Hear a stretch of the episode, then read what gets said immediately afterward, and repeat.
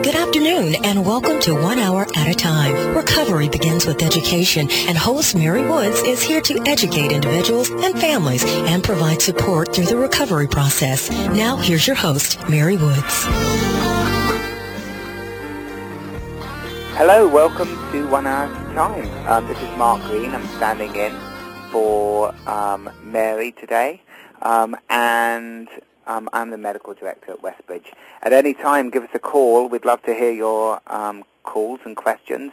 Um, with today with Bill MacPhee, who's the CEO and founder of Magpie Publishing, um, which puts out living with, um, which puts out a magazine, Schizophrenia Magazine, um, which is szmagazine.com. Bill um, is going to be discussing living with schizophrenia today. He's done a lot of advocacy work in the mental health field. Um, and um, his magazine has been very influential and helpful for many people um, with mental illness as well as um, people who treat mental illness. Um, Bill's prided himself uh, on his work as a mental health advocate to those who struggle with schizophrenia, just as he once did himself. Um, and Bill travels around North America giving very inspirational talks about how he pulled himself from the depths of depression to become the successful businessman, husband, and father he is today, um, which can be um, which can really inspire people to move forward in their own recovery and uh, provide that hope that is so crucial. Um, so, um, Bill, welcome. Hi, thanks, Mark. Thanks for having me. Um, so, Bill, tell us a little bit about your history and how you came to um, start Magpie Publications, but in particular about the struggles that you had. Sure, well, absolutely. Well, you know, I had a, a, great uh, childhood and growing up and different things like that. I lived uh, close to Buffalo, New York, and uh, would be in the Niagara River swimming all the time. And I really loved the water, and and I actually pursued a career uh, as a commercial diver. So I was a commercial diver in uh, when I was 19 years old, working in the South China Sea. But after a year of that, I, I came back and was just basically doing odd things. But um, at the age of 24, I was diagnosed with uh, with schizophrenia, and basically, what schizophrenia is is uh, there's a lot of misconception. People hear about the Hollywood things and think that it's a split personality or multiple personalities and things like that. But really, schizophrenia actually means split from reality or psychosis, and um, there's basically three legs to schizophrenia. Is one that it's it's genetic. That means there's uh, you know some genes that are off or not working properly. It's uh, biochemical. There's certain chemicals in the brain such as dopamine and serotonin and different things like that. And then as well, there's a, a third thing, a third leg, which is caused from a stressor, a, a stressor that sort of acts as a trigger onto onset. And uh, in my case, um, mental illness ran in my family. My uh, mother was uh, actually uh, was bipolar, but way back then, when I was a little boy, I can remember going to the hospital and waiting to downstairs in the hospital for my dad to come and visit my mom. And it, we didn't really have a name for it. It was just his, his mom getting sick again or his mom sick, because it was really in a closet way back in the 50s. And so what happened is that uh, through that, um, just knowing that mom was sick, um, there there weren't really giving labels or anything that way. But um, with schizophrenia, you have what's called as positive symptoms and negative symptoms. And symptoms of positive symptoms are things like hallucinations, illusions, hearing voices, being paranoid, being delusional, a sort of made-up story, uh, or psychosis. Those are positive symptoms because those are the things that are added to your personality that shouldn't be there. And as well with schizophrenia, you can have uh, what's known as negative symptoms or deficit symptoms. And these symptoms are things that are lacking from our personality that should be there. And that's things like a lack of motivation, a lack of energy, a lack of drive, uh, emotional bluntness or blandness, a lack of joy, depression could set in. So things like that. So schizophrenia basically has positive and negative symptoms.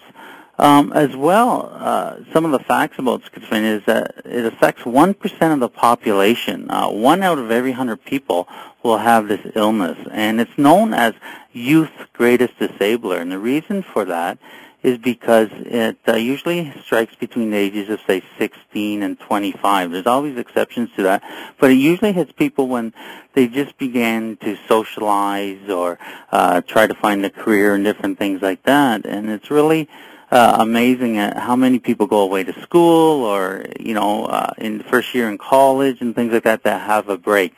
So between uh, uh, the the psychosis, uh, the split from reality, and schizophrenia, that's what it means. Schizophrenia actually means split from reality or psychosis.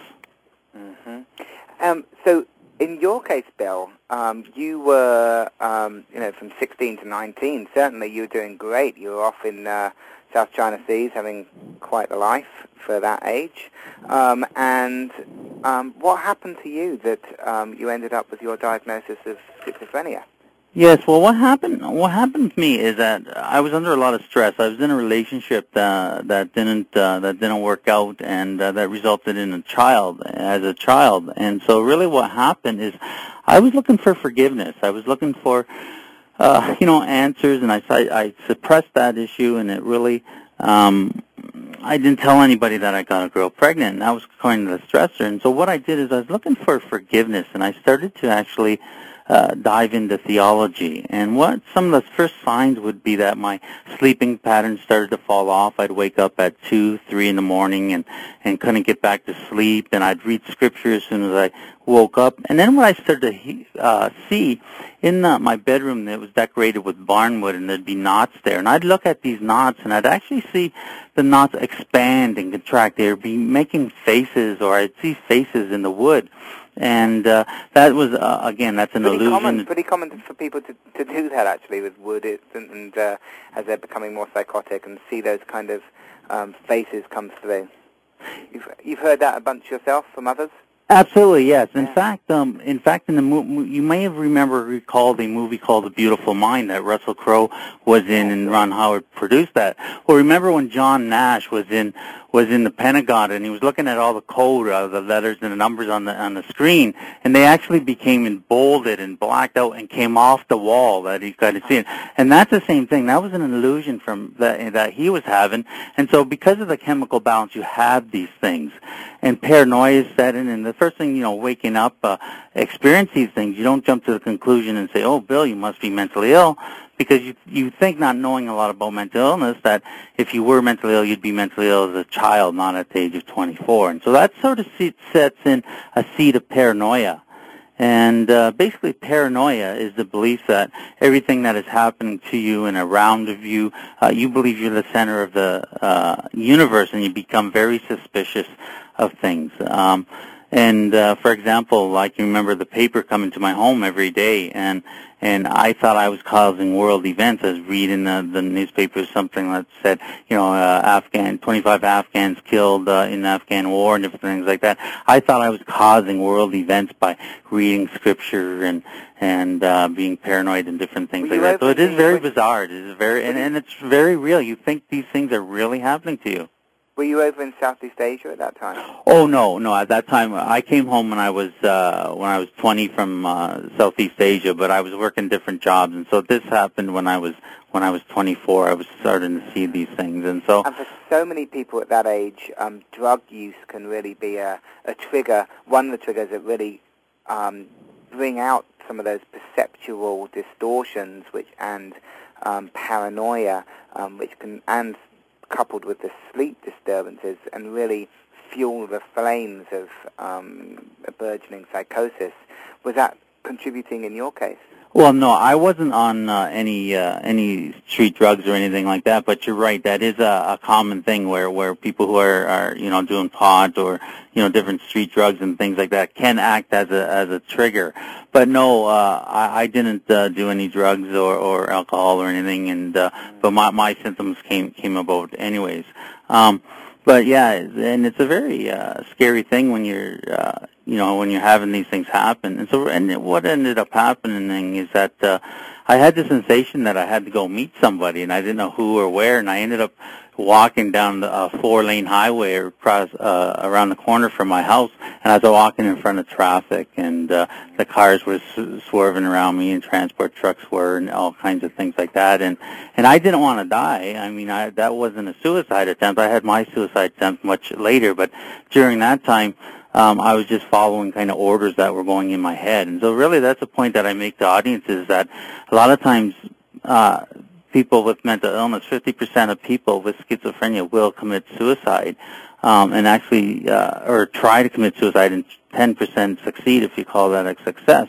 But when I was out in front of traffic, if I would have been hit by a car or a, a truck and killed, people would have thought that that was a suicide. But in fact, it wasn't. It was just my sick mind that brought me into that situation that would have took my, my life. And, and what's important about that is that people who suffer from uh, who are people who have lost people through suicide, children or siblings, uh, can say, well, you know what, maybe that person really didn't want to kill themselves. Maybe it was just the illness that brought them into the situation that took their life. Right, absolutely. And a lot of people feel very invincible at those times. Um, it's, uh, it's not just that they don't want to die, it's also that they can feel very powerful um, and that uh, the cars couldn't possibly hit them. Exactly. Yeah. Very, very much so.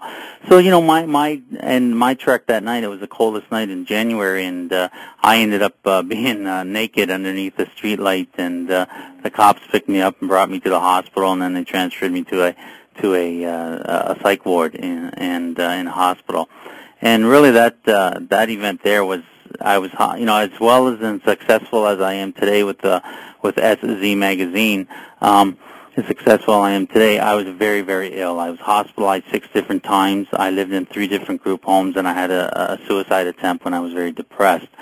But uh, being in hospital, um, w- some of the things I was in hospital different times, and I would be on different medications, and uh, eventually they found a, a medication that worked for me. I was very uh, which brought me totally back into reality. I, I got totally back into reality, and you'd think that I would say, you know, that's great, Bill, that's great, you're back into reality. But the fact was that my reality consisted of that I had lost my job, I lost my house, I lost my financial security, I lost my friends, uh, and I found out that I was just another one out of a hundred people with this illness as schizophrenia. So even though I was back in reality, my my reality kind of sucked, and, and that's where the negative or the deficit symptoms come in with this illness. Yeah, absolutely. And um, we're going to stop for a short break, and after that we'll come back, talk some more. Thanks.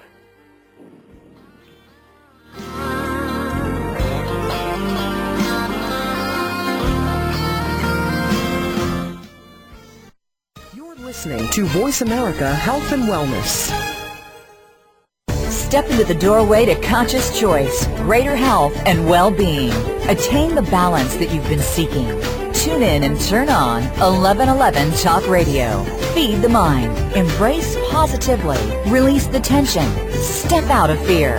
Host Simran Singh will help you broaden your mind and open your heart toward a greater understanding of how to take charge of your life. 1111 Talk Radio is here every Thursday at 7 p.m. Eastern Time, 4 p.m. Pacific Time on 7th Wave Network.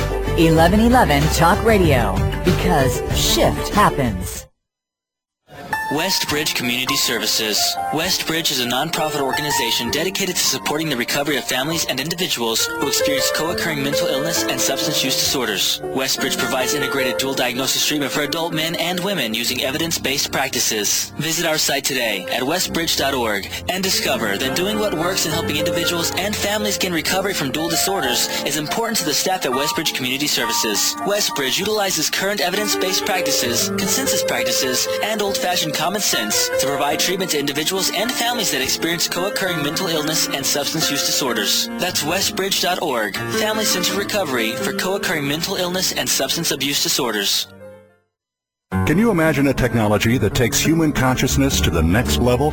One that reveals a new understanding of what is valuable and possible in the abundant support of life? The truth is, we already have that technology. We simply need to awaken to it and become the value it creates. For more about this, please tune in to Awakening Value, Shamanic Technologies of Consciousness and Success with host Marty Spiegelman. Awakening Value is live every Thursday at noon Pacific Time, 3 p.m. Eastern on the Voice America Business Channel. Listen for The Right Turn with J.J. O'Malley. It's an insider's look at America's fastest growing motorsports series, the Grand Am Rolex Sports Car Series, presented by Crown Royal Cask Number 16. You'll hear about what happened last weekend and get a preview of what's coming up next. From the Rolex 24 at Daytona through Watkins Glen International, Mid-Ohio, Laguna Seca, right up to the championship at Homestead Miami Speedway. The Right Turn with J.J. O'Malley, broadcast live every Monday at 6 p.m. Eastern, 3 p.m. Pacific on the Power Up Motorsports Channel. A fresh look at today's health. Voice America Health and Wellness.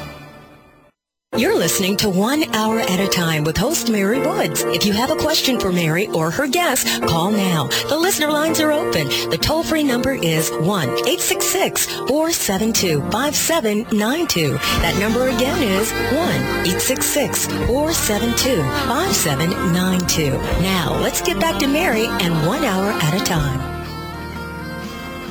Hello, this is Mark Green standing in for Mary with Bill MacPhee, um, CEO and uh, editor as well. Still, Bill, or not? No, just founder and uh, and CEO. I, you know, I tell people you got to know how to spell if you're the editor. So I I, I can't spell, so I'm the publisher. right. Um, of SZ Magazine, um, Schizophrenia Magazine. Bill, before the break, we were talking about um, some of the darker times of your, of your illness, and that they went on for a long period of time by the sound of things. Yes, absolutely. I was actually uh, five years. I spent five years on the couch uh, doing nothing. I was very uh, lethargic, very just uh, just existing. I had no life whatsoever. I, I really didn't do a lot of things, and I was literally five years on my parents' couch, uh, just not doing anything. And uh, I used to say, I can remember saying to myself, if things don't change, they're going to stay the same. They're going to stay the same. And so many people find that. Like some people, uh, you know, two years turns into four years, and four years turns into seven years, and seven years turns into ten years. And I was so very, uh, so very scared that uh, my life would never improve. And so it's kind of funny when when you're in that state, you think of all the negative things going through your head. And I can remember what a teacher said, a grade seven teacher said to me, and she said, you know, Bill, if you don't learn how to write properly in life, you'll never amount to anything. And what she meant about that was my penmanship. I had very poor penmanship.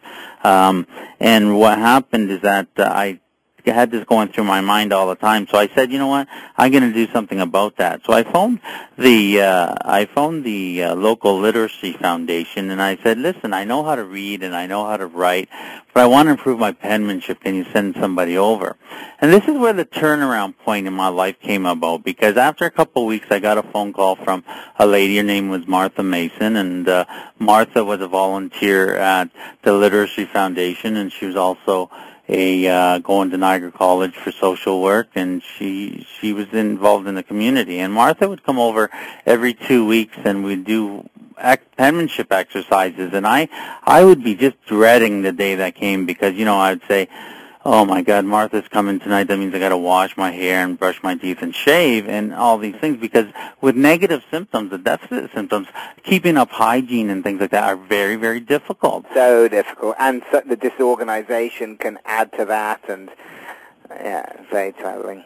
Absolutely. So, so Martha came over, and before too long, Martha learned more about schizophrenia from me than I did penmanship from her. But you know, Martha took an interest in me, and she said, she said, you know, Bill, she said, uh, I take a call uh, course at the college. You know, I can. My license was suspended at the time. She said, Bill, why don't you pick a course and I'll drive you? So I took a, uh, I signed up for a photography course, and I would go uh, do the darkroom stuff and the field trips. I bought a camera and different things like that. And, uh, you know, just going through the motions, I found no joy in that. I still had that emotional blandness, that lack of joy. And so what happened is that uh, eventually Martha called again, and Martha said, Bill, she says, you know, I'm the uh, group chairperson of the seventh group of Cubs, Beavers, and and uh, scouts, and we need a treasurer. How would you like to be our treasurer? And I thought, oh my God, that means that there's another night I got to wash my hair and brush my teeth and shave and all that. But you know, I went to the meeting, and that was a real turnaround because what happened is that I met Martha's husband. Uh, I met her children. Uh, I met Peter, who eventually I started playing racquetball and squash with. I started to help out with Apple Day and Kub Kar and campouts and things like that. And really what it did is it gave me a whole new social network of people who accepted me for who I was and not what I had. So now I have this problem that I, I now have friends now and I kind of have a semi-life, but I'm not working or anything. And I thought that the next point would be to try to find, try to find a job or uh, try to find uh, you know some kind of a spark to to get me off the couch sort of thing. And uh, really, what happened is I, I tried to do a lot of different businesses. Uh, uh, I tried to start a landscape landscape business. I tried to do uh, fix small engines. Uh, I took a sociology course, uh, different things, and and they just didn't work out. They just didn't uh, happen uh, to to work out. But I knew I had to create a spark to improve the quality of my life. Um, so in creating that spark, what happened is that um, I would go to different things. I'd look in the community newspaper, and if there were, uh, you know, travel logs going on, I'd go and visit, visit somebody and watch their travel log. Or uh, if somebody was, uh, uh, you know, a new club was starting up on something, I would join it. Or, or and I got interested in politics, and actually politics uh, were held at the library at the time. And what I did is I uh, found a book. I went early and I found a book in the library called 101 Ways of How to Start a Business with Little or No Capital. And I said, that's me. I have no capital. but in one of the scenarios there, there was a woman who uh, who before VCRs came out, she watched three television stations and she watched the soap operas and started a newsletter on what was happening in the soap operas and selling it to her working friends. When I read that, a light bulb came on and I said, probably can't do a newsletter on the soap operas, but I could probably do something on schizophrenia. And from that idea, that was the, the seed or the, the birth of an idea that launched me into my That's business. That's a fantastic story, Bill. There's a couple of really wonderful points in there. One is just the magic of a relationship um, that one special person can call up um, a whole creative hopefulness in oneself. You know, for you, Martha um, tapped into, you mentioned that teacher way back when who would um, sort of encourage you, but you needed to work on something. And then Martha came along and really respected you as a human being and went the extra mile um, to um, help you um, meet some goals because she valued you as a human. You really felt that, and uh, slowly but surely um, were able to come out of yourself and make a new circle of friends and try out different identities. Absolutely. Absolutely, Mark. I, I really see that as my turning point with when yeah. Martha got involved. But then, you know, I, I still went through a depression and that. But uh, you know, people are just looking for excitement in their life, something good to to happen. But again, you know, that was one of the the key to success. The other key to success uh, was was medication. Um, when I uh, was first diagnosed, uh, I was put on different medications and and uh, you know I was first uh, on a medication that made me very zombie-like, very slow motion. And uh, if I can, Mark, I'd just like to take you a little explanation of the history of medication with antipsychotics. And the fact is, is that way back in the in the 50s, and that uh, people used to be institutionalized in huge, huge institutions. That they would, if they had a mental illness, they'd be put in an institution for life. Uh, they would never be expected to come out. But what happened is that these patients would come down with physical illnesses, whether they needed their appendix out or some kind of minor surgery. So when they, they were under anesthesia, uh, uh, under the sleeping gas, coming out of the operation, they noticed that people, their symptoms subsided. So what ha- that happened in the 50s, that trend translated to some medications being being made and developed. But the problem was is that they were all developed in the tranquilizing family. They, that's why we see in the movies and we see if we go to an institution or people who have been on older medication for a long time, they're kind of slow motion, stiff, zombie-like because these medications were made out of the tranquilizing family. Since 1994, we've had newer and better medication known as atypical medications that uh, work on a different system than the tranquilizing family. So today, medications are are basically um, a lot better, but we still have a major problem, and one of the major problems is that people who are on medication get feeling well, but they get feeling well and they say, well, I guess I don't need my medication. 80% of people will go off their medication, and I was one of them. Um, when I was when I was going through my ordeal, um, I can remember saying saying, you know, do I really need this medication? Was this illness a fluke, or do I really have it? Am I really sick? And uh, what happened is that I, by some miracle of God, I got a job uh, away in Woodstock, and I got um, I got a, I rented a room off a landlady and, and, and worked, and I went off my medication, but within six months time, within six months, um, I, I quit my job. I was throwing the furniture around my landlady's house, turning it over. I spit in her TV. I was walking the streets getting beat up. I was banging on doors. I was walking over cars. And so then I ended up back in hospital, and they started me on an injectable medication. And, and the fact is, is that, um, you know, I, I needed to try that, and I did go off my medication. But I know now that if I want to stay in reality, then I need to be taking my medication. And to my question is, my answer to that, sure, I may have some side effects and different things from my medication, but is it worth uh, you know, having my mind trick myself again and going into a psychosis. And, and, and I live a very good quality of life today. I'm married. I have three children. I have a, a good business and uh, a good social life. And, and uh, you know, am I going to bear with these side effects? And the answer is yes, because the quality of my life is very good. Yes, and it's so common that people do stop their medications, as you say. Now, for you, it was because you felt better on them, or um, or you are having intolerable side effects, some combination of the two? Well, I think that the reason that I, I really went off my medication is uh, I was having side effects, but I, I wanted to know: Do I really need this illness? You know, is, is did did I have this? Because that's one of the main problems as well with with uh, with mental illness, especially with schizophrenia and bipolar, and, and that is that uh, the the the symptoms when we are in a psychosis, they're so real to us that what we've gone through is so real. Our delusions and and things like that are so real um, that we think, you know, is you know, can this really be happening? And so for me, I wanted to know, you, you know, maybe this was just a one-time thing that I got ill and I was sick, and maybe I could do without medication. But you know, soon I went off, and in six months' time, I, I relapsed. So I knew that I, I need this. And so, yeah, that's right. So, so for you, you were really sort of experimenting. Is it something that you need, or is the they're so insidious the way that the symptoms come back, and they feel so compelling from the inside?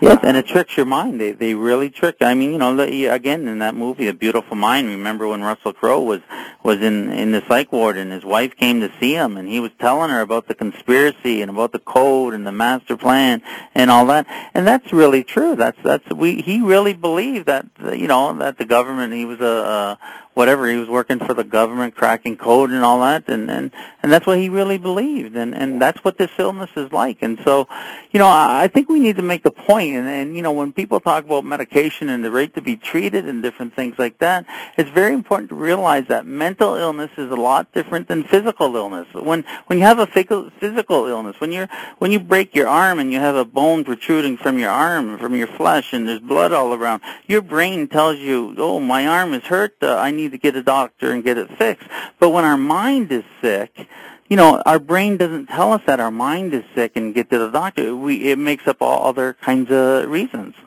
That's a great that's a great description, really, of uh, of the problems with insight that can occur um, with schizophrenia and psychotic disorders. They feel so compelling, and you don't notice, you don't see that there's huge problems. Well, you might see the huge problems, but that there's something wrong with the way of thinking because it's affecting that whole apparatus itself. That's what you're perceiving the world with, and it's telling you that perception is correct. Um, so for you, eventually, after multiple medication trials and relapses, you found something, you, you said, I can't put myself through this anymore. I'm going to commit to taking medications and and uh, albeit with some of the very difficult side effects that people have to face uh, sometimes with, with uh, antipsychotics.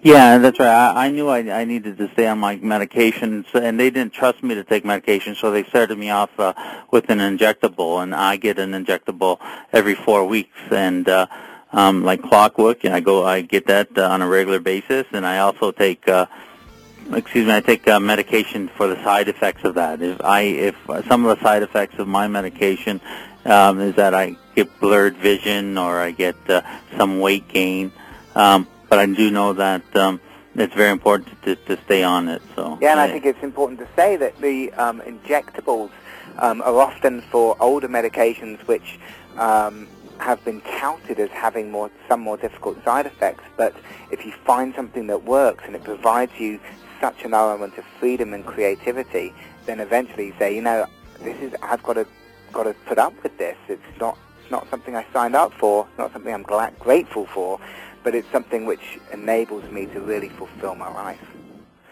We've got to come back after a short break.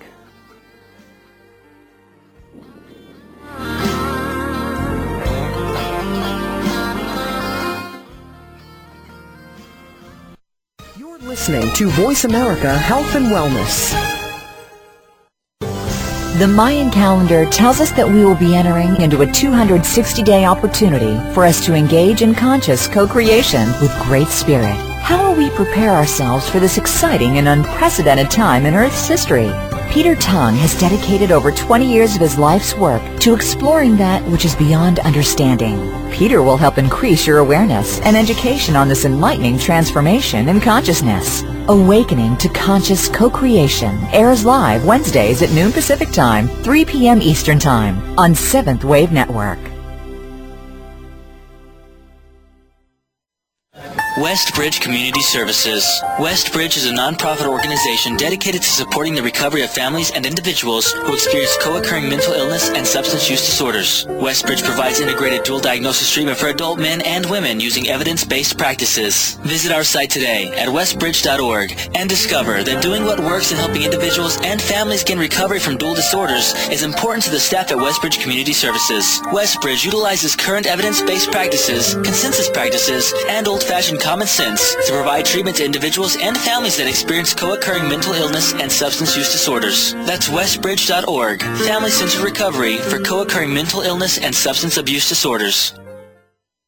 At last, a radio program dedicated to helping women look fabulous and feel fabulous naturally. You'll pick up tips on natural detox, learn about the benefits of whole foods, practice stress and relaxation techniques, and learn more about health, relationships, remedies, and self-motivation. Tune in to Feel and Look Fabulous with Arena. Broadcast live every Tuesday at 11 a.m. Pacific Time, 2 p.m. Eastern Time on the Voice America Health and Wellness Channel. We promise you, it's women's time well spent. This is an important programming note from the Voice America Women's Channel. The Catherine Zox Show is moving. Our new address is Voice America, and we will be heard on Wednesdays at 7 a.m. Pacific Time, 10 a.m. Eastern, starting Wednesday, November 19th. All of the archives will still be available through Catherine's Boombox player. Remember, tune in to the Catherine Zox Show on Wednesdays at 7 a.m. Pacific Time, 10 a.m. Eastern, beginning on Wednesday, November 19th on Voice America's flagship Voice America channel.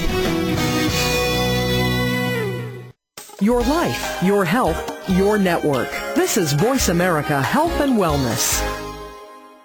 You're listening to One Hour at a Time with host Mary Woods. If you have a question for Mary or her guest, call now. The listener lines are open. The toll-free number is 1-866-472-5792. That number again is 1-866-472-5792. Now, let's get back to Mary and One Hour at a Time.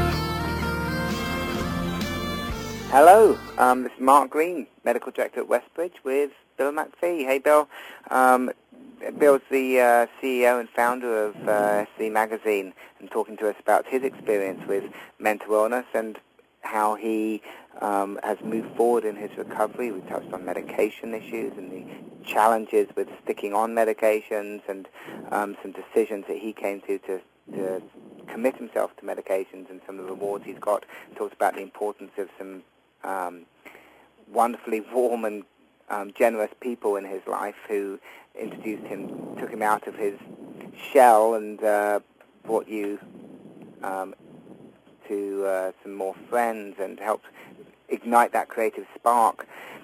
Um, in the break, Bill, you were saying, you know, I really want to convey something of the, the, the misery and the negative symptoms of uh, that can affect um, people with psychotic illnesses too.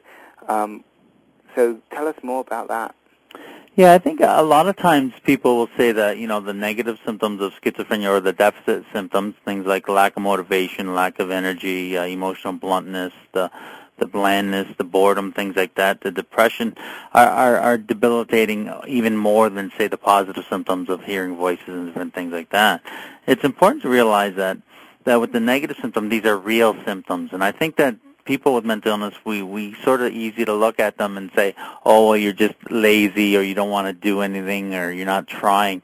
And that's a very difficult, with this illness, these are very real symptoms. I mean, I can remember I would go to bed like at 6 o'clock at night and I would just lay, lay in bed, bed till 11 the next morning and, and I would wake up and just sort of make it to the top of the stairs and I'd put my my head in my hands and my elbows on my knees, and I had you know a void, an emptiness, a, a hollow spot in my in my gut, a vacuum.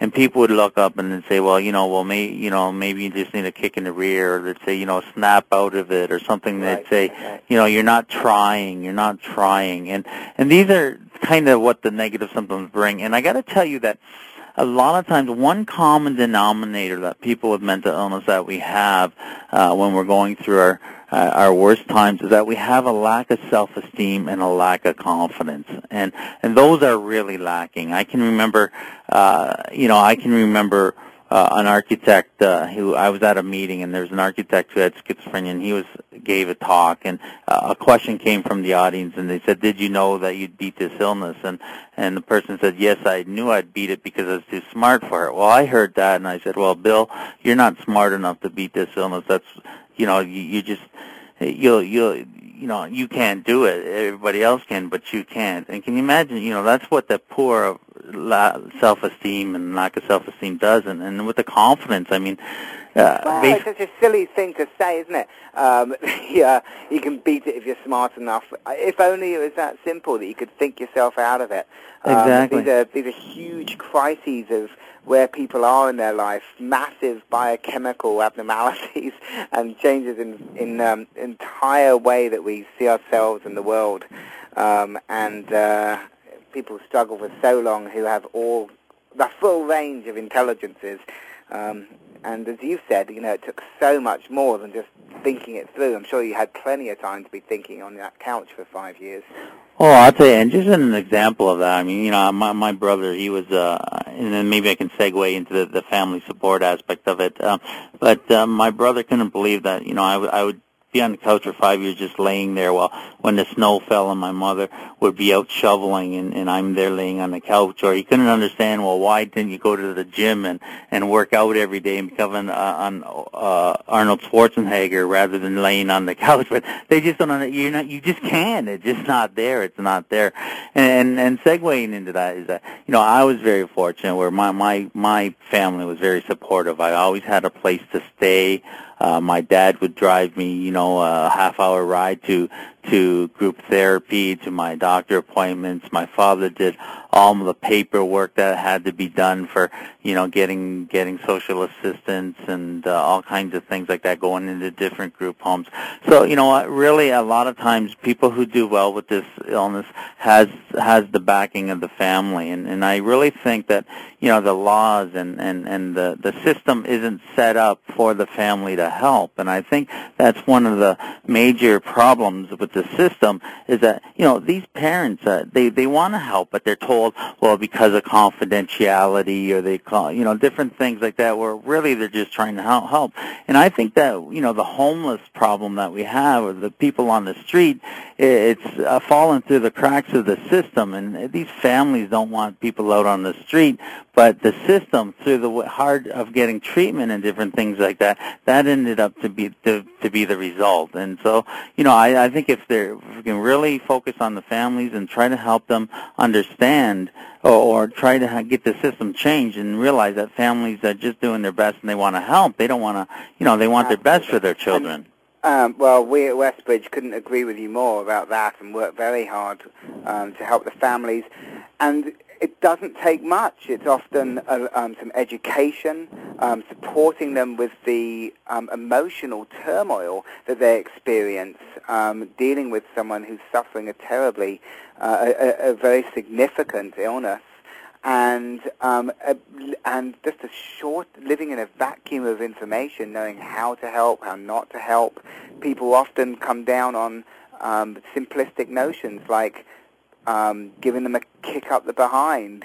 Yeah, and you know what? That's That, gonna that's gonna help. Yeah, you know, but you know- to be tough or something. It's Yeah, yeah. It, you know, in the in the movie A Beautiful Mind, one of the best scenes in that movie was where Russell Crowe's wife was was in the bathroom and she was breaking down, crying and that, and and she picked up the glass and she whipped it and threw it at the mirror and it all shattered and fell and she started broke down and crying because these are the real emotions. This is what family members go through. This is what the families go through.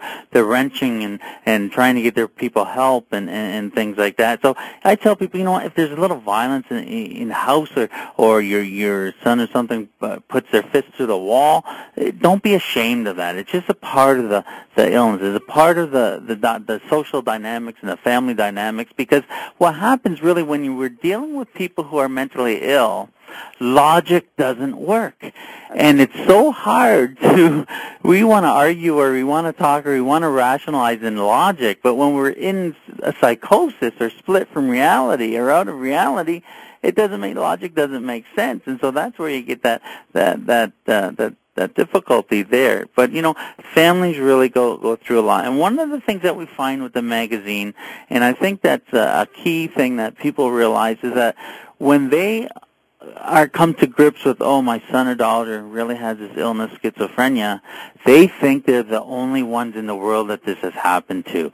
They really don't really uh, understand that that one out of a hundred people, and and you talk to anybody on, on the street or bring up mental illness, and everybody will have an uncle or an aunt or a brother or a sister or, or somebody who knows somebody with mental illness. One one out of five people will have a mental illness, but it's just not uh, talked about, and it's not talked about, and it's definitely not uh, uh, because of the stigma. And stigma is a huge, uh, huge problem.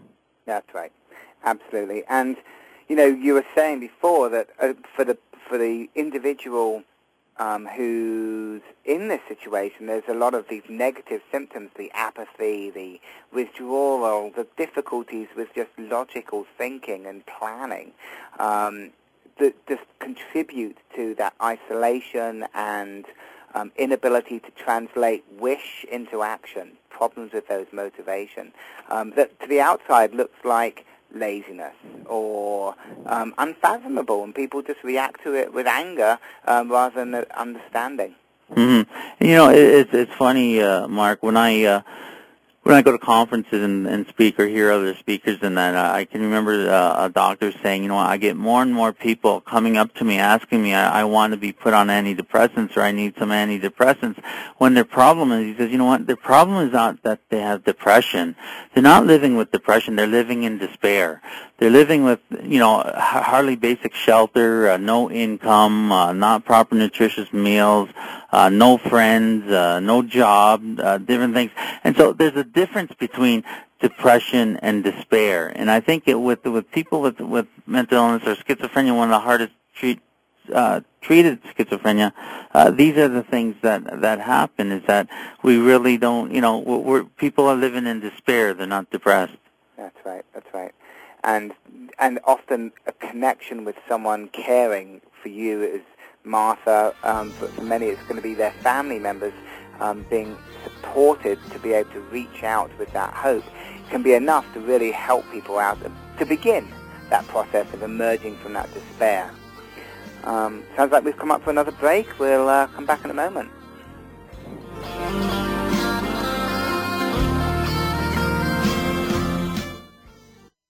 Opinions, options, answers. You're listening to Voice America Health and Wellness.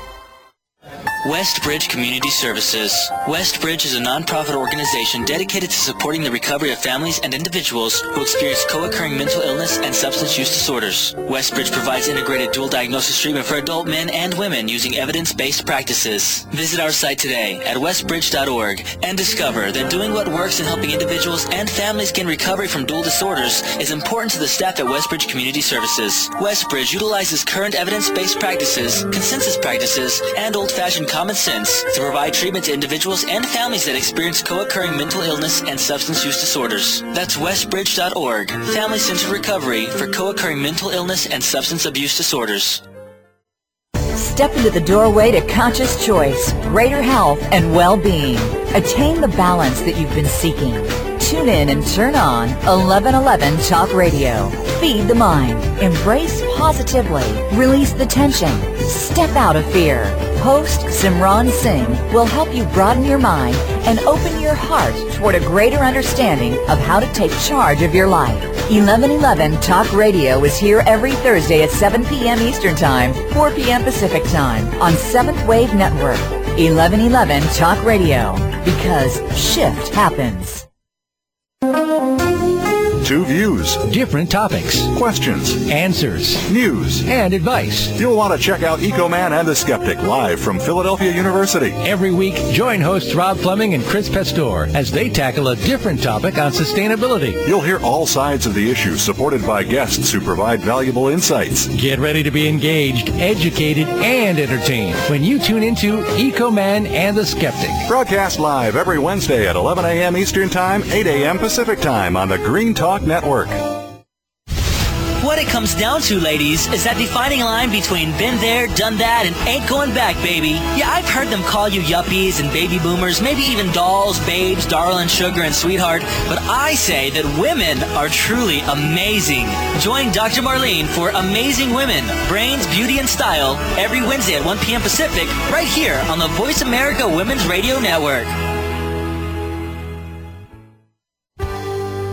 Your life, your health, your network.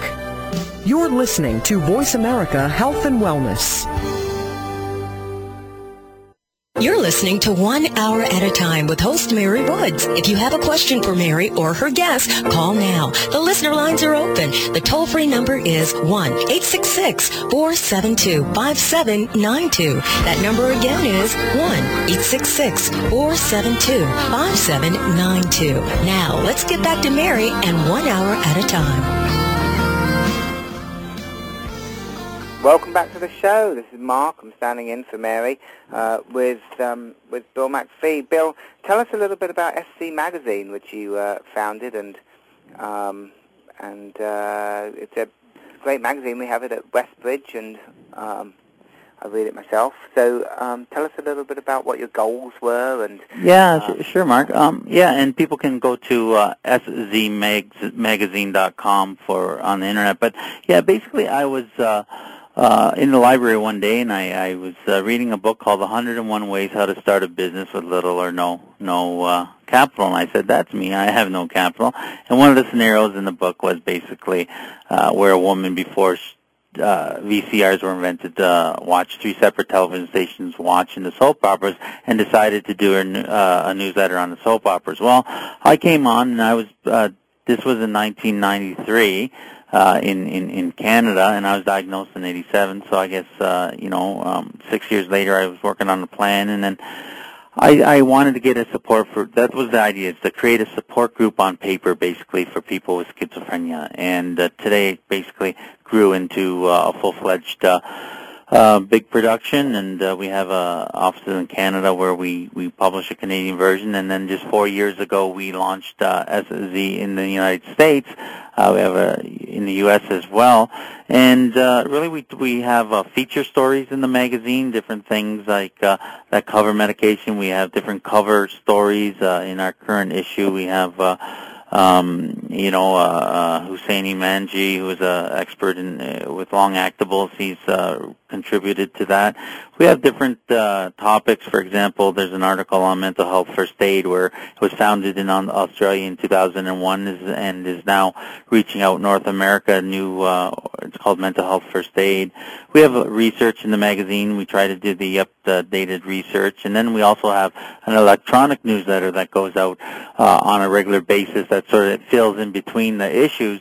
So if there are new research or different studies, different things like that, that it's available, people can sign up for for that uh, easy, and that's free. Um, we have things like uh, you know. Um, uh, we have a, a, first person where somebody with the illness will actually uh, um, write their story or talk a little bit from a point of view. And then we have other articles where we do success stories of people who are doing well with this illness. Uh, we have some recipes in in the uh, in the magazine. It's a full-fledged, uh, uh, thick magazine, glossy, full color, very professional. We we try not to uh, we try to give uh, uh, a good impression. Uh, you know, so many times people with with mental illness and our associations they'll have newsletters and things like that, and they're cheaply done or they're very done on a very low budget. And we want to put out a quality magazine. We want to put something out glossy and something that that gives people. Uh, the the the understanding that yes, uh, it, it's a quality magazine, and yeah, I think what it does, it gives people, it legitimately gives people that people see the magazine and say, "Wow, this is a magazine on schizophrenia. That this really must be a real illness, or it must be really, you know." And I think that's what it does. Yeah, it presents a it, it, it presents itself with esteem, you know, and, and self confidence, um, and you, there's too few images traditionally um, of self-confidence and hopefulness um, in uh, in the schizophrenia realm, in clinics, and um, I think that attitude um, has really is continuing to pervade treatment, and uh, through usually through peer um, and consumer-based programs. Absolutely, yeah, and and we found, you know, one thing we found uh, is that people love poetry, and we get all kinds of poetry submissions and things like that. We don't we don't publish the poetry in the magazine, but we do put it on our website. We have uh, we encourage people to share their poetry and put it on our website and different things like that. And so, um, but we really try to uh, make it a support group. We try to make it as practical as, as as that.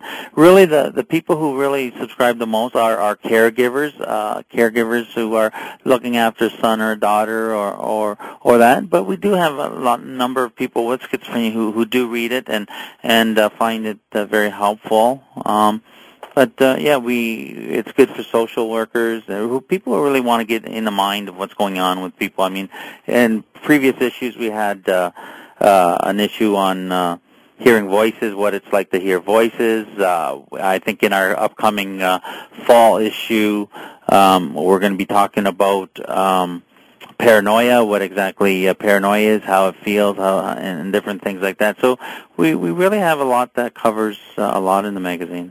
Yeah.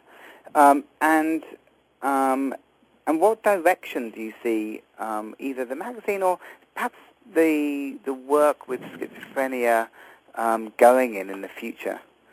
Well, I think what we want to do, our goal is to try to get uh, this in the hands of everybody who, who needs it. I, I mean, we want to become uh, we want to become a real helpful resource. We want to make people feel a part of the magazine. We want them to um, really find benefit out of it. We we talk about on on the cover. We have a, a slogan that we says "Your partner in mental wellness," and that's what we really want to do. We want to be people's partner in mental wellness, and not only just physical wellness or spiritual wellness or mental wellness. We want to do talk about total care and uh, really put. Uh, uh, an emphasis on total care and, and what practical ways, how can we help and how can people get engaged and, and maybe we can help people uh, uh, if it's just uh, giving them some hope. And I think really that's, that's what people need um, when they're discouraged or when they're, you know, the hard thing up against a stone in a hard place. Uh, we want to give hope and courage. Right, and that that total care, that participation and, and partnership in total care um, extends to many areas. You've talked about creative aspects, including poetry. You talked about recipes, and um, you mentioned, you know, your brother said you should go and exercise, but I, I, know that prior issues have focused on the importance of exercise, and it's really a, a, trying to help people look at so many aspects of just feeling better and healthier, right? Absolutely, and what it is, it's all about quality of life. We want to improve people's quality of life because you know when I that that's basically when I was very ill, I had a poor quality of life, and I I had a good quality of life in the past, and I wanted that back, and uh, and so that's kind of and I think that everybody who at these at one time or another, I mean, we hear so stories. I hear so many stories of how brilliant and how successful people were until they were hit with a mental illness, and and uh, they had creativity and just genius geniuses, and and uh, you know we want to try to uh, uh, help people with their losses and get them on the right track. Yeah, well, you know, we've come to the end of the show, but Bill, your your magazine really does convey that, and um, your interview conveys that. As you know, we remembered in the first segment hearing how um, dark your and difficult your life was for many years. It really sounds as if you've um, turned things around and are very enthusiastic and active and um, satisfied with your life at the moment. I'm sure it's not all a bed of roses all the time, but um, you know, I congratulate you on your on your your life and Well- the work that you're doing. Thanks, Mark. Appreciate it. And, uh, you know, for your listeners, just go to uh, szmagazine.com and they can learn more. and and sign up um, to receive the journal. Okay, thanks so much. Bye bye. Bye-bye, Mark.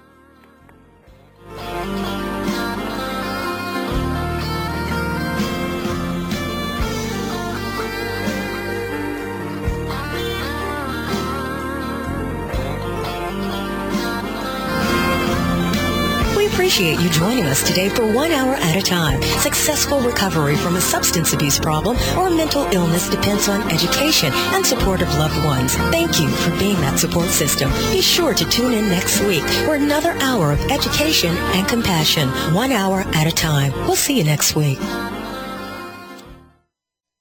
Thanks again for listening to the preceding program brought to you on the Voice America Health and Wellness Channel. For more information about our network and to check out additional show hosts and topics of interest, please visit voiceamericahealth.com. The Voice America Talk Radio Network is the worldwide leader in live internet talk radio. Visit voiceamerica.com. The views and ideas expressed on the preceding program are strictly those of the host or guests and do not necessarily reflect the views and ideas held by the Voice America Talk Radio Network, its staff, and management.